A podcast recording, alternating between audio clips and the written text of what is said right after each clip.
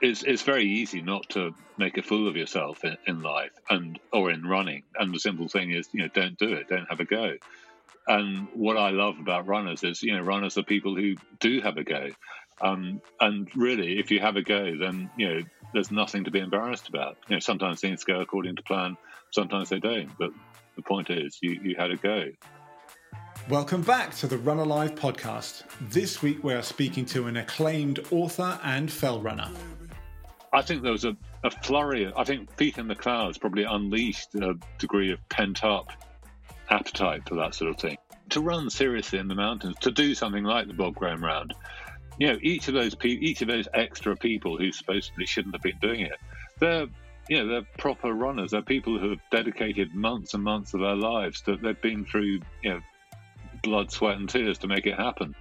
You're going to hear him come across as a really deep thinker, curious, and someone who has really learned to follow uh, what he finds interesting and follow where the stories are.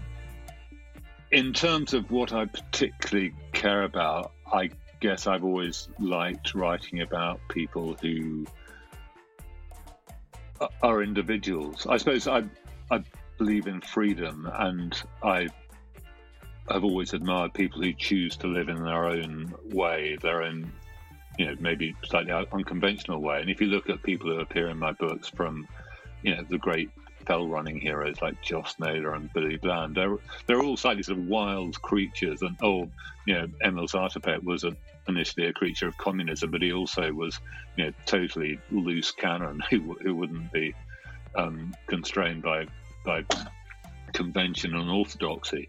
Um, I guess I just have a natural sympathy with the unorthodox in sort of, you know, any world at all. Our guest is determined to pursue his countercultural determination to keep running all the way into later life. It's good to just set yourself a really, really difficult goal that, that might be beyond you. Um, and I think this is something I've become very aware of when writing about running in later life that you know so many people as they get older they suddenly think well i don't want to attempt anything too difficult better be careful better take it easy. And not only are they losing out on the experiences they might have had they're also losing out just on that you know really healthy life enhancing habit mental habit of of having a dream having a goal having something that you know i'm going to run that 5k race. Maybe I won't be up to it this month, but perhaps next month. You know, that's that's what I think all runners benefit from, just the sort of the goal setting. Welcome to the podcast, Richard Askwith. Um, my name's Richard Askwith. I've been a runner for about 40 years, I guess. Um, I've never been much good at it. You know, I've, I've actually, you could list all my running achievements on well, actually, you wouldn't even need anything to list all my running achievements because there haven't been any. Um, but somehow that hasn't stopped me writing several books about it. Um, and I write books about other things as well. And you know, I've been writing books for about twenty years, but for some reason, the ones about running often tend to be the most personal ones. Um, and I guess the book your your listeners are most likely to have heard of is actually my first book, um, which I wrote twenty years ago, which is called Feet in the Clouds, which was about fell running and about um, it was meant to be mainly just a sort of celebration of the then little known and you know to me wonderfully rich and warm and life enhancing world of of fell running and celebrating some of the sort of great unsung heroes of that world and yet somehow sort of accidentally it also involved telling quite a lot of my story and about me so I sort of then got to the end of that and thought, right, that's the last time I'm ever, I'm ever writing anything about me and my running because really, who wants to read about my running? Um, but then I, about sort of 10 years after, and that was sort of slightly a, a, young man's book about how I was in those days a very young and obsessive fell runner trying to be as good as I can. About 10 years later, I then wrote another book called Running Free, which was more of a sort of middle aged outlook on on running and, and life. And, you know, I was far too old to be getting faster anymore. And, you know, if I just was motivated by the watch and race results, and it was all getting quite discouraging.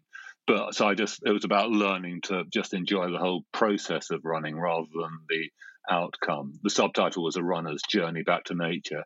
And a lot of it was just sort of, you know, about the joys of running in nature. And it's almost sort of like mm. going for a walk or something like that. And I and it's still true. I find running, you know, very refreshing and um, just makes me a sort of happier and um, better person, I guess.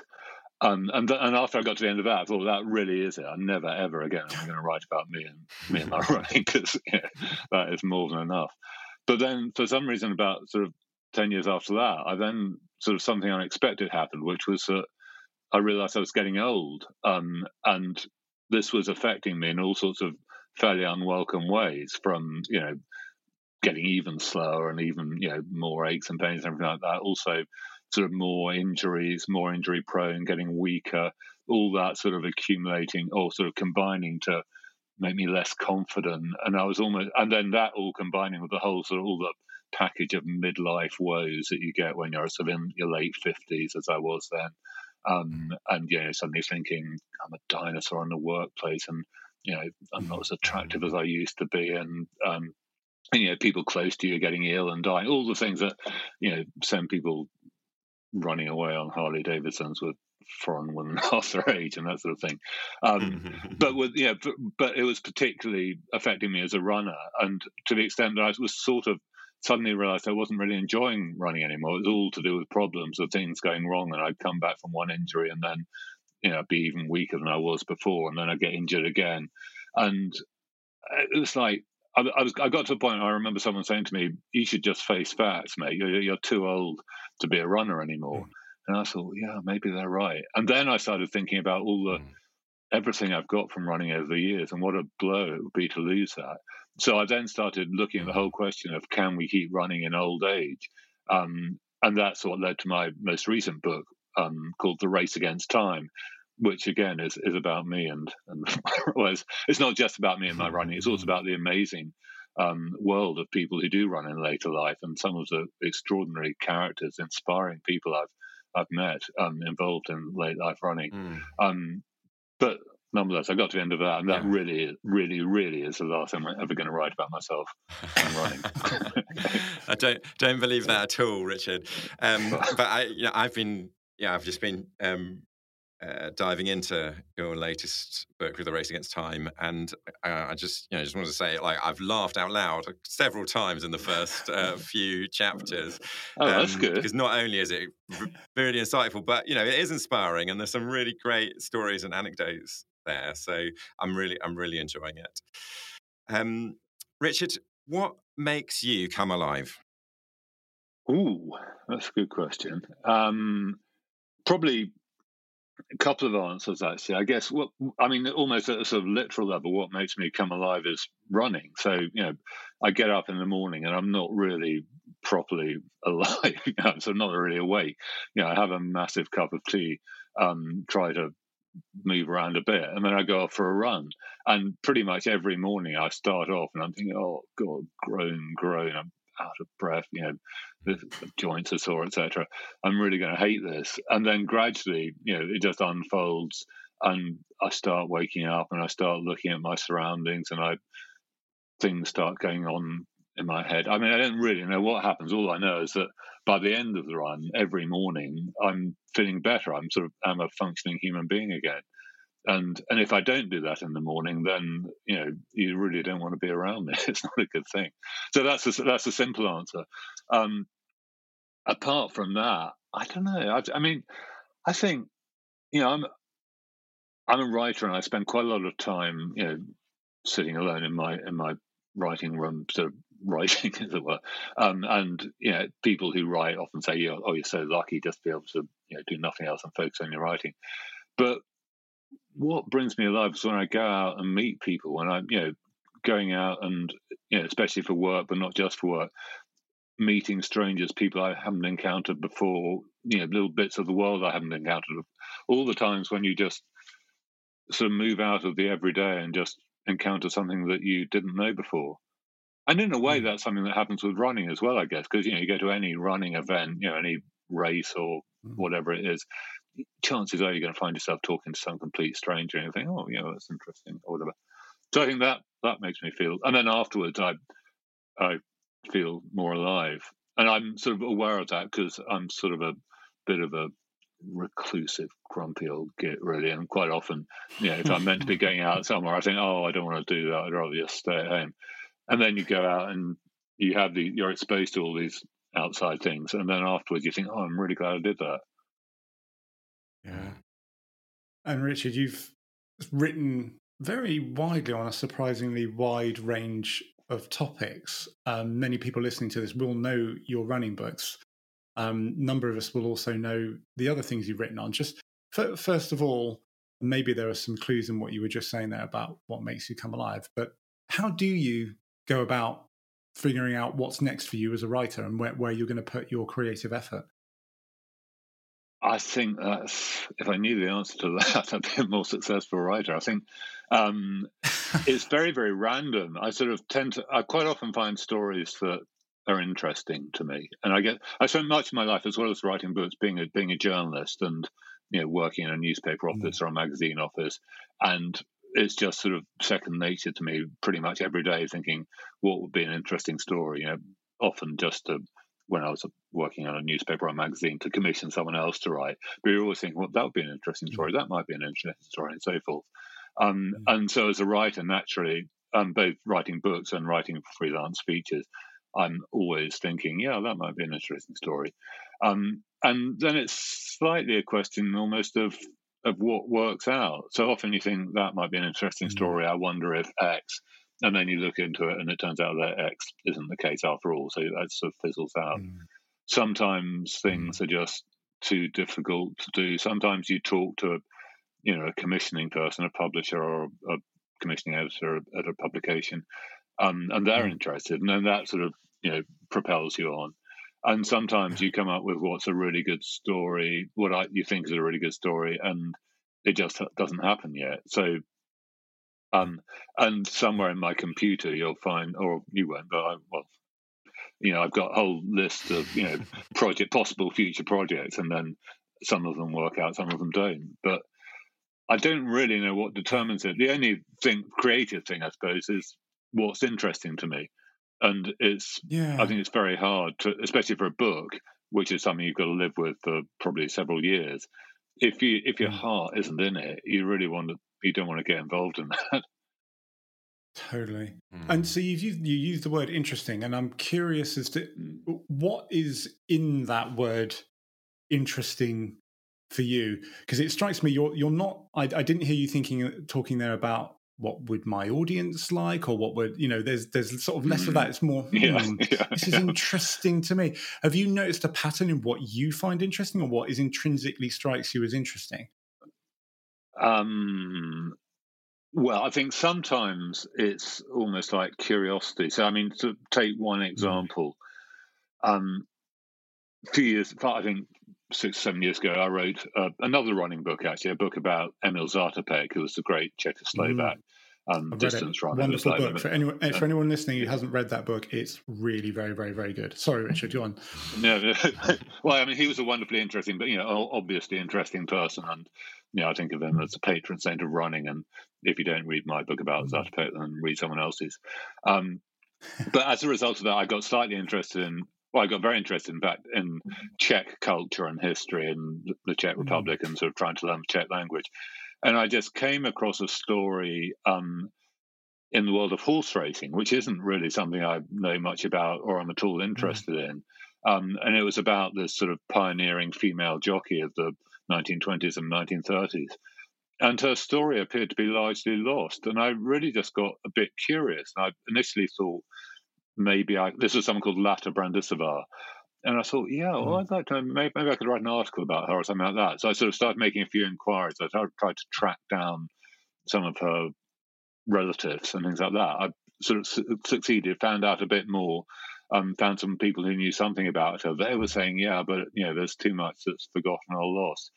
But it was almost like a sort of you know a detective story or something. You think, well, I just wonder if I could find out this and wonder if I could find out that. And I got drawn bigger and you know, further and further into this story, which I'd never intended to write a book about at first. But then, you know, two or three years later, it ended up as this book called called Unbreakable, which is the story of well, the subtitle is the the Countess, the Nazis, and the world's most dangerous horse race. Um, and it, you know, it was a much more interesting story than I'd ever ever imagined.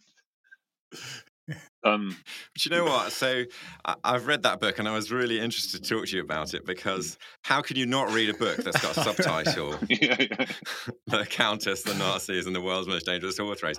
But uh, similar to similar to what you just said, I, you know that I had no interest in horse racing at all beforehand. Um, not, I'm not sure I have much interest in horse mm. racing, but this now, but the story is incredible is was incredible and beautifully told. Um, and so it's really interesting to hear that that was just largely kind of off the back of an interest that, uh, for the Czech Republic that you personally had, having written about Zatopek as well. That mm. there's a kind of mm. one leads to the other, mm. leads to the other journey going on yeah. there for you. Yeah, and I guess it also um, illustrates the idea that you know books about sport, or certainly for me, books about sport, they're not really about sport, or they're not. They're partly about sport, but mm. you know, it's the, it's the people and the stories that, that make them interesting for me. Mm. Um, mm. mm. So you know, mm. Emil Zatopek was yeah. fantastically interesting and significant as a runner, but really, it's all the other stuff in his life that, for me, makes him such an inspiring mm. figure. Yeah, and Richard, you um, it very much sounds like you're led by your curiosity. And I'm in a world where we've also got to pay bills and you know do please, please, please editors and i don't know uh, you don't strike me as someone who's super worried about their social media following but you know there, there's um, there's kind of a little bit of tension maybe in following your curiosity but also balancing the need to kind of make a living and and and, and achieve a certain degree of sales. How do you reflect on that, or are actually is your experience? If I follow my curiosity, this will all work out. I think, I mean, you're totally right. It is hard to balance them, and you know, I, am always thinking, yeah, I should do something more commercial. I, I better do this because the money's good, etc. But, but what yeah. I think I have learned from experience is not so much that if I follow my curiosity, that will be good as if I don't, if I'm not curious or I'm not interested, it's going to end badly. And you know, I just mm. it's terribly difficult to write well about something if really you don't care about it and you're not interested. And you, um, mm. I remember year, decades ago when I was starting out as a journalist. At some point, I was made to write an article about the royal family or something, and which is just a subject I'm not remotely mm. interested in, or the journalists are supposed to be. I just had to write mm. this article over and over again and accept saying, no, no, this is no good. And it, you know, it was no good because it just wasn't an art, a mm. subject that um, I responded to at all. Every now and then I do um, sort of take part in, like it's like sort of a retreat for, for people who want to write, and you you know give them guidance on how to write. Um, and sometimes people are saying, you know, I want to do this, but I think the public might be interested in that, or the publisher might want that. And I, all, the mm. advice I always, always give is, you know, d- don't do it for anyone else because it, it, won't be real. It's got to come from from you and what you think mm. is interesting and what you want to do. That's um, well, that's a fascinating piece of advice that, and learning that we can. We, I'm sure there are many people listening that can apply that in fields in in, in their own field.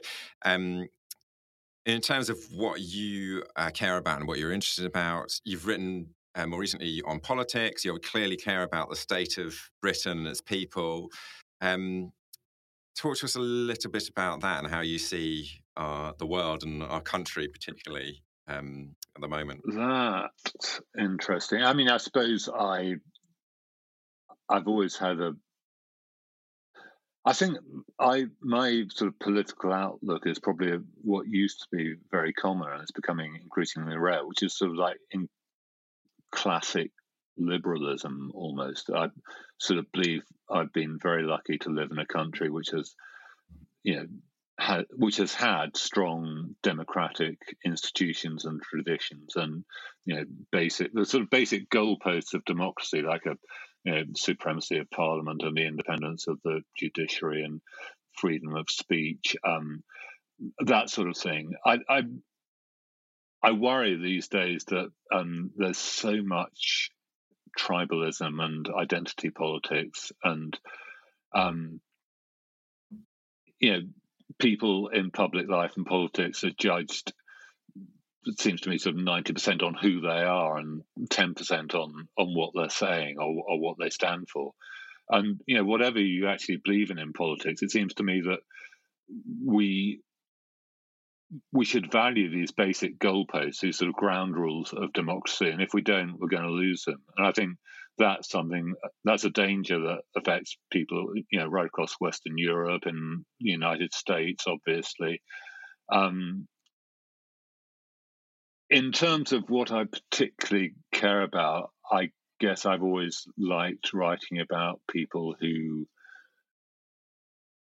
are individuals. I suppose I I believe in freedom, mm. and I have always admired people who choose to live in their own way, their own, you know, maybe slightly unconventional way. And if you look at people who appear in my books, from you know the great fell running heroes like Joss Naylor and Billy Bland, they're they're all slightly sort of wild creatures. And oh, you know, Emil Zatopek was a initially a creature of communism, but he also was, you know, totally loose cannon who who wouldn't be um, constrained by mm. by convention and orthodoxy. Um, I guess I just have a natural sympathy with the unorthodox in sort of you know any world at all, um, and so I guess that's what I sort of tend to write about. And do you think it's getting harder for people I'm holding a question, by the way. We'll come back to politics a moment, but you've just triggered a question around is do you think it's getting harder for people to be a little more individualistic or un- unorthodox and kind of um, mm. stand, stand out in some of the ways that you were talking about? Does it, because it's sort of linked, it can feel a little bit dangerous these days to kind of be a bit like that. I don't, I don't know if that, that question resonates with you. Do you think it's harder to be like that? I think that does. Yeah, that's a good. I mean, I totally. I think, you know, in the world of social media, I'm really not one mm. of the world's natural social media people at all. Um. And I think it's partly because of that. This idea that you know these orthodoxies form, and mm. you get in such trouble for, um, you know, in fact, for you know, breaking the orthodoxy in, in completely different ways. It doesn't matter which which way you deviate, you're still going to get really, really punished. I'm sure. Yeah everyone, not just in the social media activity, but then you hear of you know all these writers and publishers are so afraid and self-censoring mm. because they don't want to be punished for, as, as heretics. Yeah. Um, and that's something that worries me a lot. And I sort of feel as a sort of older person who is lucky enough, I guess, just to think, well, I don't really care about social media. I don't really understand how it works. I'm not going to get into that world. You know, perhaps I'm relatively okay in that respect. But I really, really feel for the younger people who you know feel, spend their whole lives feeling, you know, I'm being judged. I'm about to be found wanting in this way or that way, um, mm. and it, it just can't be good for people. No, and I, I'm I'm most of the way through reading your book People Power because I'd read a lot of your other books and I suddenly thought, oh, hang on, mm, Richard's right. written, written, written a book here about something kind of very sort of deeply political. Did you did that feel like a uh, potentially scary thing to do? Because you, you're slightly sticking your head above the parapet in that book and talking about political reform and reforming the mm-hmm. system. People mm-hmm. tend to get quite upset about those things. Did you give any consideration to you're going to take some flack for this, or was it just something you felt you had to do?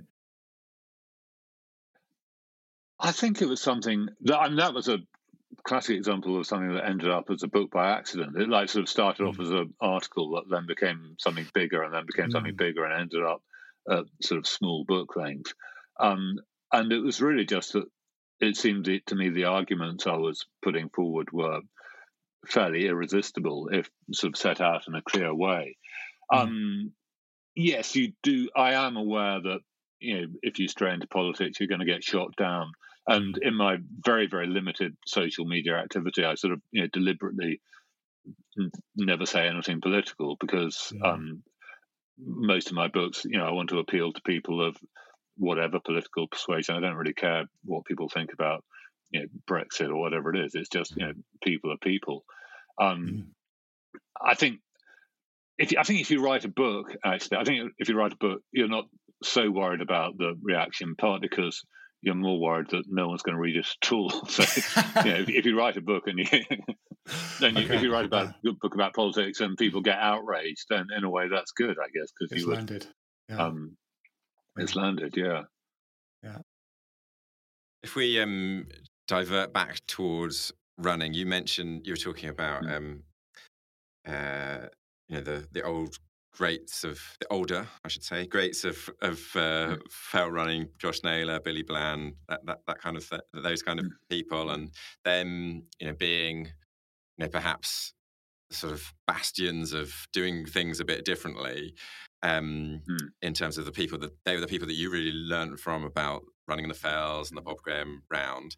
But feet in the Mhm. clouds probably you know takes do you, how much responsibility i suppose do you take through feet in the clouds for for popularizing bob graham now because many more people know about it thanks to you i think Mm. the feet in the clouds effect. Yeah, I mean it's a Yeah. it is it is something I think about. Um, what I've basically always come back to is that I wrote Feet in the Clouds 20 years ago. A huge amount of things have changed since then. I mean, just for example, the Mm. population of the UK has increased by, I think, 8 million people since then. Um, you know, the internet's come along, which really, you know, I'd love to claim credit for, but it, it wasn't me. um, you know, so social media, people are more mobile, pe- um, Mm. people are more active. Um, there's been a you know boom in in running and adventure running and ultra running, um, which hasn't all come from me. Um, Mm. and and the other thing is, you know, if you're if you're going to say it's, it's all got to be kept private and outsiders shouldn't be let in to, to this world, how exactly are you going? What what are the rules? I mean, do you have to be born and bred in Cumbria? Do you have to have go Right. back three generations? Are we going to have to bring you know family trees and passports? What about people who are going to move up and into the Lake District? I think what's slightly more Mm. significant is that there cle- clearly has been a huge shift in the culture of fell running or cu- the cul- culture of mountain running in the past 20 years. And there are some things, I mean, you look at the sort of Ultra Trail de Mont Blanc, for example, or something like that. You know, there was this sort of huge, very commercial, very modern approach to to running in the mountains. People achieve extraordinarily high standards. They're wearing, you know, equipment that I wouldn't have recognized 20 years ago, let alone what sort of Joss Mm. Naylor would have recognized running in his his work boots, etc. Um, and you know, people are sponsored by kit manufacturers, etc. It's a very, very sort of modern sport. I think some people come to that with the attitude that you know I'm paying good money for a service and I expect to be well served, and you know it's all about me getting a good experience, and all of which is a very, very different from the traditional culture of fell running, which is you know that it's a community activity that you're doing it because you love the mountains. Um, you're always looking out for one another as well as for your own result. Um, and I think the conclusion I've reached is slightly that there's maybe there's room for both. So you, so you go to one a really high profile championship race and you do think, gosh, this is a bit unsustainable. You know, there are so many people and they're all turning up in their flash cars and they expect, you know, photographs of themselves and goodie bags and showers and all that sort of stuff. Um, but nonetheless, behind that, there's all these sort of smaller fell races going on. And, you know, so I won a couple of nights ago up in the Peak District, um, you know, the, the Hathersage Night Fell Race. And it's, you know, just a very small event entirely run by, yeah, actually, it seemed like you know, most of the local running club must have been just acting as as marshals and volunteers there. Mm. Um, it's all, and then you know, everyone goes off in the dark and runs for five miles through puddles and slimy boulders and fog and things like that. And you think, you know, what possible person would want to do this? you know, what sane person would want to do this? Although, in fact, it's very, very refreshing thing to do. And then afterwards, everyone just sort of bundles together and, you know, eats a pie and um, and has a pint. Um, and it's just a very low tech community thing. Um, and I think all over the world of British fell running, um, you have the small races and then you have the big ticket events, and they can sort of coexist. In terms of the Bob Graham round, I know people say, you know, it's got easier and too many people are doing it, and there's erosion on the say on some of the mountains, sort of making it's certainly much easier to find a path because the path has been well trodden. But Mm. you know, a how do you limit it, and b, I think there was a, a flurry. I think Feet in the Clouds probably unleashed a degree of pent up appetite for that sort of thing. You know, there are a lot of people like me who have been, which is a good thing. yeah. I don't think mm. it probably is a good thing.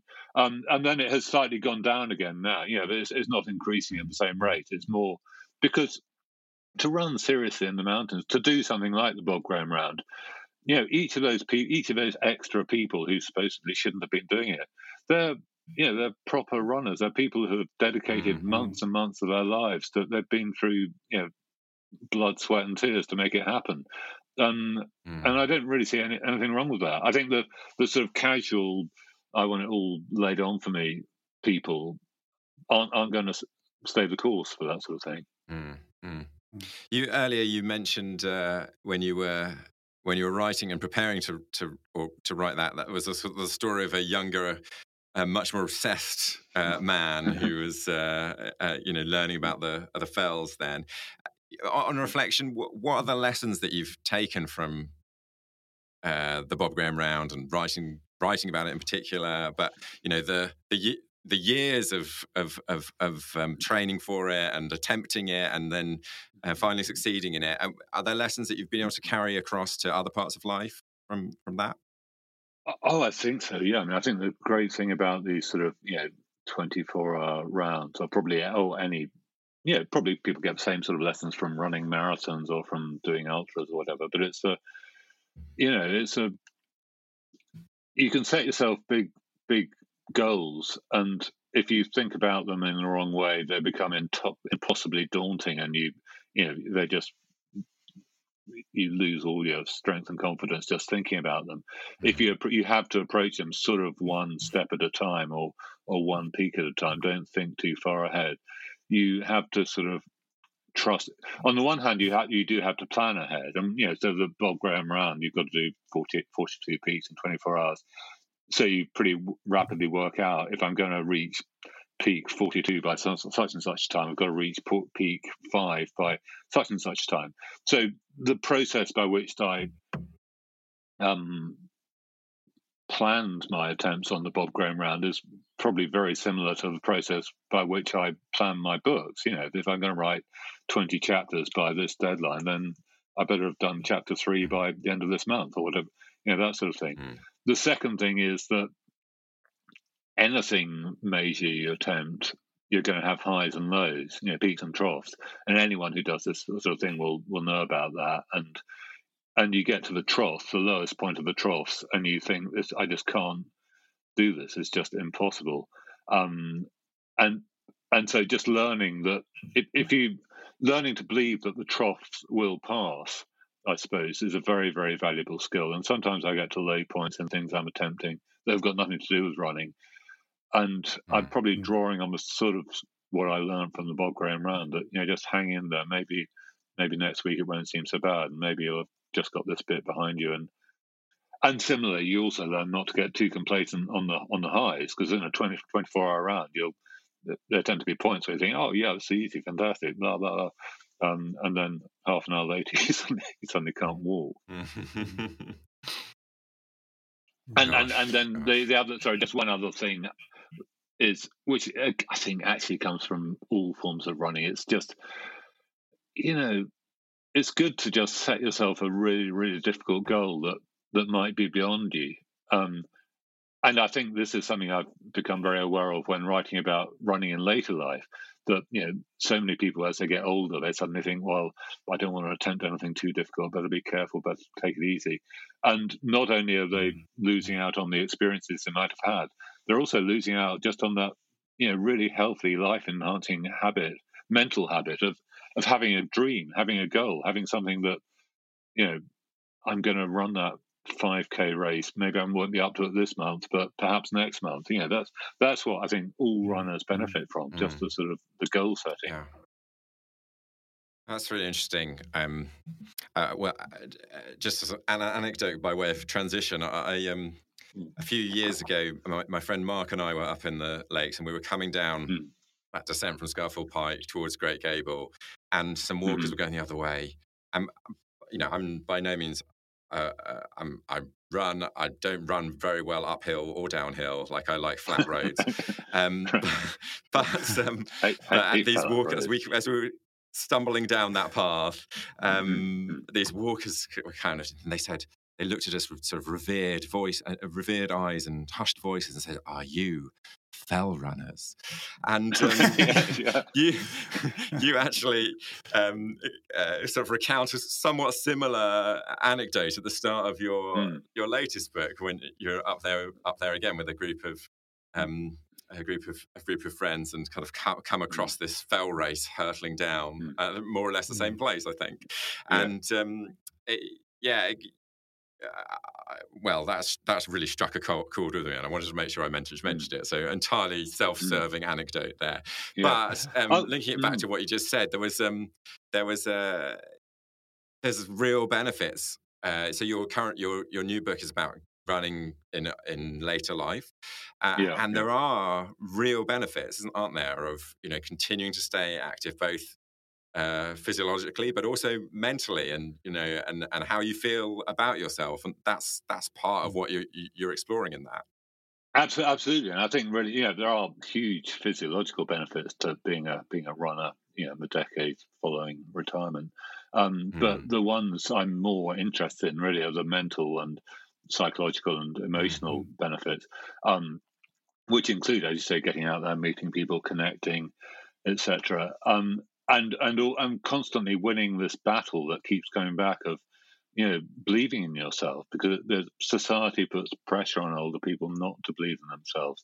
And I mean it's interesting what you say about you know being a, a run being a fell runner. Um, I reckon every every runner will have had this experience that I constantly have that you go to a race and you're standing on the starting line and you look around you and you think look at all these people. They all look so fit and strong. And I, I don't belong here. I'm not a proper. runner. They're proper runners. I'm not a mm. proper runner. Um, and yeah, the first time I went on a fell race, you know, they were all fell runners. I was just a, an intruder. And the and similarly, the first time I went to you know an actual formal masters athletics race and took part in that, I felt a mm. total imposter. You know, what am I? I'm not a proper athlete. They're proper mm-hmm. athletes. Um, but actually, you know, runners are just runners and all those things. And if you you have to get away from that sort of self-limiting thing of you know I'm no good because it's it's very easy not to make a fool of yourself in, in life and or in running. And the simple thing is you know don't do it, don't have a go. And what I love about mm. runners is you know runners are people who do have a go. Um, and really, if you have a go, then you know there's nothing to be embarrassed about. You know, sometimes things go according to plan, sometimes they don't. But the point is, you you had a mm. go. Mm. Yeah. And so, Richard, what for you is your next running goal or next thing that you are moving towards as a runner? As a runner, that's a good question. Actually, I haven't got a proper goal. I keep thinking I ought to get one. I've now so I'm going to be 64 soon, and I suppose I'm having this inevitable mm. older runners thing of thinking, right, well, I'm going to take it easy and not get injured. And then 65, I'm going to be super fit. I'm going to start doing lots of races and hit the ground running. Age but, grade upgrade, age grade upgrade, yeah. Exactly, yeah. failing to take into account the fact that, you know, all the runners my age are aging at exactly the same rate, so they're going to be doing the same, same thing as well. But, um, but I do I do find, think it, it's so. I found it was really good for my fitness just to have a you know a big goal every every year or two. And last year I mm. did this thing which mm. appears in the book where I actually took part in the World Championships. was, was a bit of a joke, but um, uh. but nonetheless, it was something to train for. And you know, you wake up in the morning and you think, "Oh my god, I've mm. only got a month to go. I've got to train hard, or I'm going to be in real trouble." And I think you know, you can't you can't train hard all the time. You can't be constantly worrying about your time. But it is good just to have every now and then something where you think, okay, I better I better up my game, or I'm going to regret it. Hmm. and a risk of spoiling it. Tell us tell us what happened when you when you went to the World Championships. I'm not going to spoil. Well, I did. I didn't win. Let's put it that way. okay. if you're worried, you have to read the book to find out. Yeah, yeah, yeah minimal spoiler. yeah.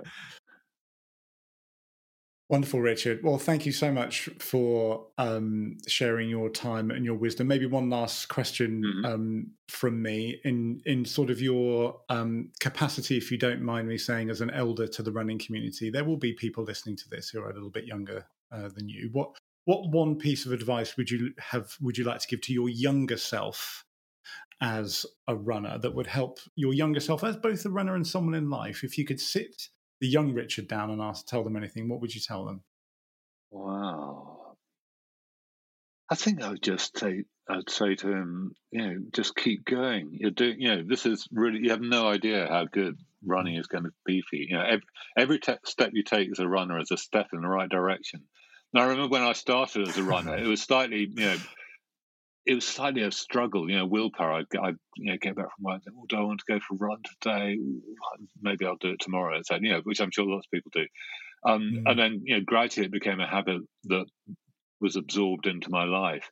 And, you know, what I've subsequently mm. realized is it's not just about, you know, fitness and health um, or even just about self discipline. It just brings you so many benefits from, you know, getting out there, the wonderful people you make, the connections you make, learning to sort of manage yourself and your moods. And also the sort of thing we haven't even touched on is, you know, the way that what I find is, you know, I go out for a run, especially when I'm just running by myself, and your brain sort of, you know, resets itself. Mm. All your ideas sort of mm-hmm. somehow sort themselves mm-hmm. out. It's a bit like the effect, you know, the benefits of sleeping, but but slightly different. It's the benefits of going for a run, and when you get back from a run. And as a writer, I get back from run and always have I want to dash to my notebook before someone talks to me or something like that because I've, something has become clear and I want to just get it down there. Mm-hmm. Um, so yeah, keep running is the main bit of advice I give. Wonderful. I'm so glad you covered there what the impact of running on your creativity. It would have been a real shame for us not to have, um, have, have been able to hear that. And I keep coming up with ideas for t-shirts for this podcast, and I think you just said every step as a runner is a step in the right direction. That might be right, okay, podcast okay. t-shirt. Fantastic quote. It might go on the front or the back. I don't know that, but that's phenomenal. Thank okay. you. Thank you very much. Thank you, Richard. Thank you so much for joining us. It's been it's been fascinating to hear from you.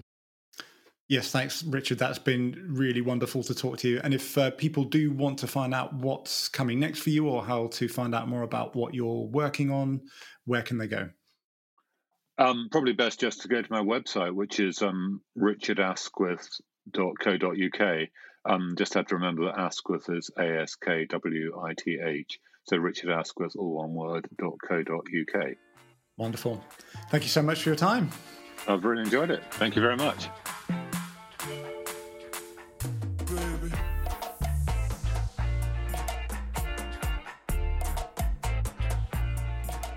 Once again, just another fascinating interview, Gary. I feel like this season we've just been kind of knocked over time and time again by the depth and the insight that our guests uh, have given. Us. It's been such a privilege to speak to all of them. I can't really believe we're drawing to the end of this season now. Yeah. I agree. I agree. There's a bit of sadness, feel, but I also do feel very privileged to have spoken to all of the guests, and particularly just thinking back on that conversation with Richard just now, you said he was a deep thinker, and he is right. He mm. he is very reflective. He is our everyone on the podcast this season has been creative, but I think he is our sort of first official artist, creative person that we've that we've had on, and and he's brought some a very very different perspective with that. I think. Mm. Just before we dive into learnings and go from Richard, um, struck me, Gary, that personally this has been quite a difficult year for you running wise. Mm. You've been struggling with injury, you've had cartilage issues in your knee. Um, mm. you've just recently started getting back to running, I think. Tell us a bit yeah, more about where yeah. you're at and, and, and also kind of in the light of what Richard's been talking about, about running into later life. How yeah. does that make you feel? Yeah, this is. Do you know this um, episode has almost been therapeutic because you're right. I, I some knee issues emerged for me at the beginning of the year. It was super tough. Running is so important to me. I've spent a long time on my bicycle over the summer and uh, and on the on the watt bike, which I also love. I do love cycling, but I have been getting back to running. Um, and in preparation and thinking about Richard, I, it has genuinely drawn me back a bit more to the sport, and I've got my appetite back and my excitement for it a bit more. And he is a brilliant role model of don't necessarily let your fears hold you back from doing some, something that you really really love you know you got to be got to be rational my knee isn't quite as good as it used to be i'm not as young as i used to be but there's still plenty of running left for me to do, and and it feeds my soul so massively. So, yeah, get in in prep for this one, and and and just hearing him talk, it continues to be a positive thing for me. And I and I still have his book to read actually, which I know you've been enjoying. So I have really been enjoying it, and um, actually I've read even more of it since we spoke to him, and yeah, um, yeah just I would really encourage. It's kind of mind bending for me, really, um, to kind of just get into that world of actually you're right you know it's it is somewhat countercultural um, to mm. continue running in later life um, but you know the positive mental side the positive physical side of it um, yeah i mean it's it's really it's an e- it's an easy read it's worth getting into um, and it's clear throughout that Richard just really loves running and the whole running community at every level of it. And so um, it's it's a wonderful book to read.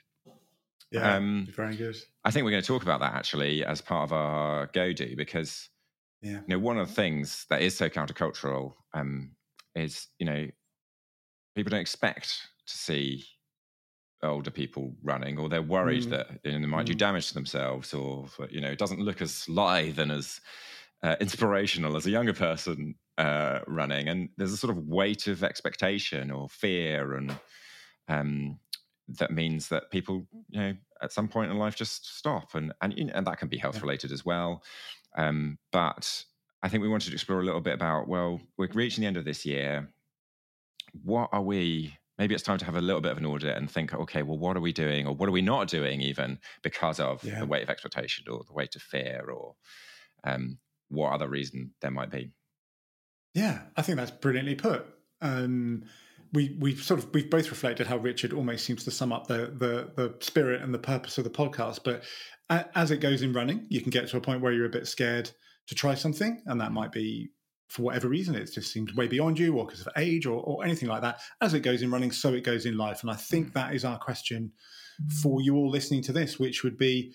What might you be holding yourself back from because of some fear or concern or mm. some cultural pressure or something like that. And it just feels really timely at the end of the year to just pose that question to you in your service as our mm.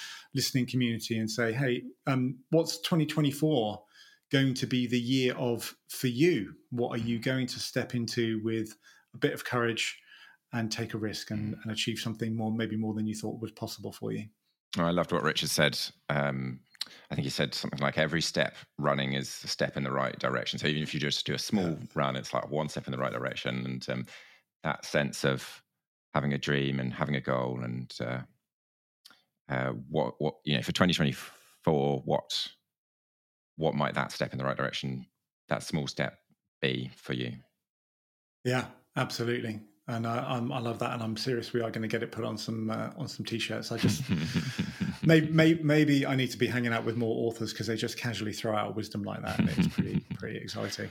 But Ed, I've truly truly loved this season of the Run Alive podcast and the incredible people. People throw that word around a lot. We have met some incredible people on mm. on this series. I feel super privileged and amazed, and I hope it's been useful for the people listening. Mm. Yeah, me too. And actually, Gary, just to revert back to what you were saying, because you're showing saying personally, you know, that it's been a tough year. I, am really excited to see what 2024 holds for you. Um, oh, hoping and praying that you get back on your feet and get back to some regular running and without pain. And thanks, uh, um, yeah, looking forward to to well, sharing that your story as well with uh, listeners on season three. So we will be back in 2024. Um, in the meantime, we hope you have a wonderful Christmas and New Year. Please share the podcast with others. Follow us on social media. We do have some cool social media content planned for while we're not recording and putting out episodes. Um, and look out for season three coming next year.